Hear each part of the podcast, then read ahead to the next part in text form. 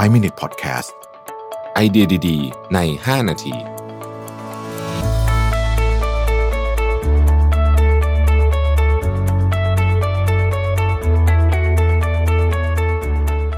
สวัสดีครับ นี่คือ 5 minutes podcast ไอเดียดีๆ ใน 5 นาที คุณอยู่กับประวิธานุสาหะนะครับ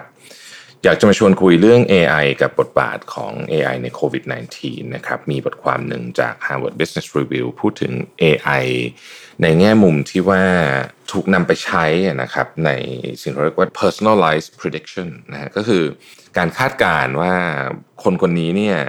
จะมีสุขภาพเป็นยังไงอย่างที่เราทราบดีอยู่แล้วว่าทุกวันนี้เนี่ยนะครับเรื่องของสุขภาพว่าเราป่วยไม่ป่วยยังไงเนี่ยมันกลายเป็นประเด็นสำคัญ แล้วก็ไม่ใช่เฉพาะกับตัวเราเอง แต่มันเป็น ต้องบอกว่าเป็นความมั่นคงของสังคม ความมั่นคงระดับชาติขนาดนั้นก็ยังว่าได้เลยเนี่ยนะครับ สิ่งที่เขาจะทำ personalized health prediction นะมันก็คล้ายๆที่ Netflix ทำหนังให้เราอะนะฮะเหมือนกับ personalize ว่าคุณชอบอะไร แต่คราวนี้เนี่ยมันจะกลับข้างกันนะครับ การมาถึงของ AI เนี่ยมันจะสามารถทำให้เราบอกได้ว่าคนนี้เนี่ยมีความเสี่ยงแค่ไหน ในจากการเก็บข้อมูล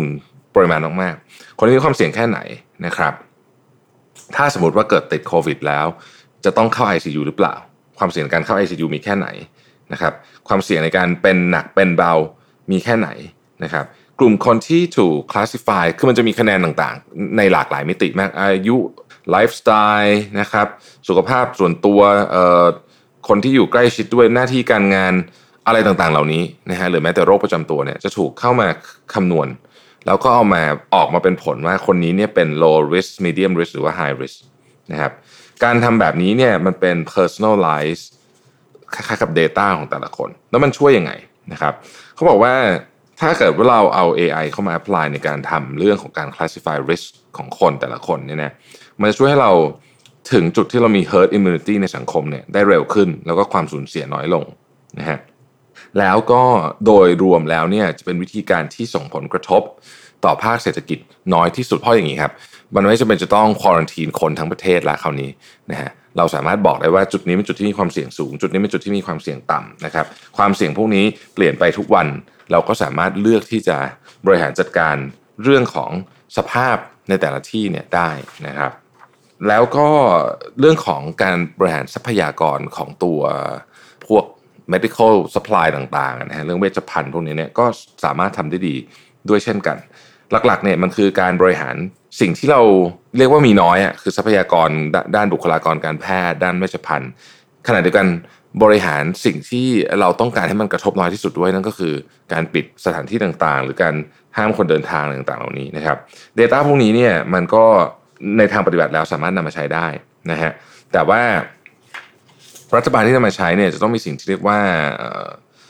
national health data gathering law นะฮะอย่างในเกาหลีใต้เนี่ยเราเห็นการนำข้อมูลมาใช้ พวกนี้เนี่ยมันจะต้องมีกฎหมายนะครับ ข้อจำกัดด้านกฎหมาย เพราะว่าข้อมูลพวกนี้นะฮะเป็นข้อมูลที่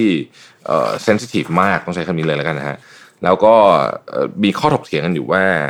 มันจะเหมือนกับ dehumanizing หรือเปล่า เห็นแต่ละคนเป็นแค่ความเสี่ยง เป็นแค่ตัวเลข เป็นแค่ดิจิต หรือเปล่า มันมีสองพาร์ทนะ คือเรื่องความเป็นส่วนตัวก็เรื่องหนึ่ง การรู้สึกว่าเราไป dehumanize คนนี้หรือเปล่า เราจะกลายเป็นสังคมที่มีคือเขาเปรียบเทียบว่าเหมือนมีแดชบอร์ดใหญ่ๆ อันหนึ่งแล้วเราก็จิ้มเลยว่าคนนี้คนนี้มีความเสี่ยงยังไงอะไรอย่างเงี้ยนะครับ มันจะเป็นรูปแบบใหม่ของการควบคุมหรือเปล่า แล้วอำนาจอันมาโหฬารแบบนี้เนี่ยถ้าเกิดว่าไปอยู่ในในมือของคนที่ผิดอะ นะฮะ falling to the wrong hands เนี่ยก็น่ากลัวเนาะก็น่ากลัวเหมือนกันนะครับ สิ่งที่น่าจะพอสรุปได้จากบทความนี้คือว่า ตอนนี้เนี่ยเทคโนโลยีมีแล้ว แล้วก็มีประโยชน์มากด้วย แต่ว่ามันจะเกิดขึ้นได้ถ้าเราอยู่ใน environment ที่คนเชื่อใจผู้ถือข้อมูล หรือว่าคนที่เป็นคน control ข้อมูลนั่นคือเชื่อใจรัฐบาลนั่นเองนะครับเพราะฉะนั้น คำว่า trusted economy ที่วันก่อนอาจารย์ชัดชาติพูดตอนที่มาคุยกันที่ Mission to the Moon เนี่ยผมว่ามันไม่ใช่แค่ trusted economy มันต้อง trusted ทุกอย่างเลย คือมันต้อง trust ไปถึงคือ trusted economy ด้วยแน่นอน แต่ว่าแน่ๆเดี๋ยวกันเราก็ต้องเราจะมีสังคมที่เข้มแข็งได้เนี่ยก็เมื่อประชาชนเนี่ยเชื่อใจ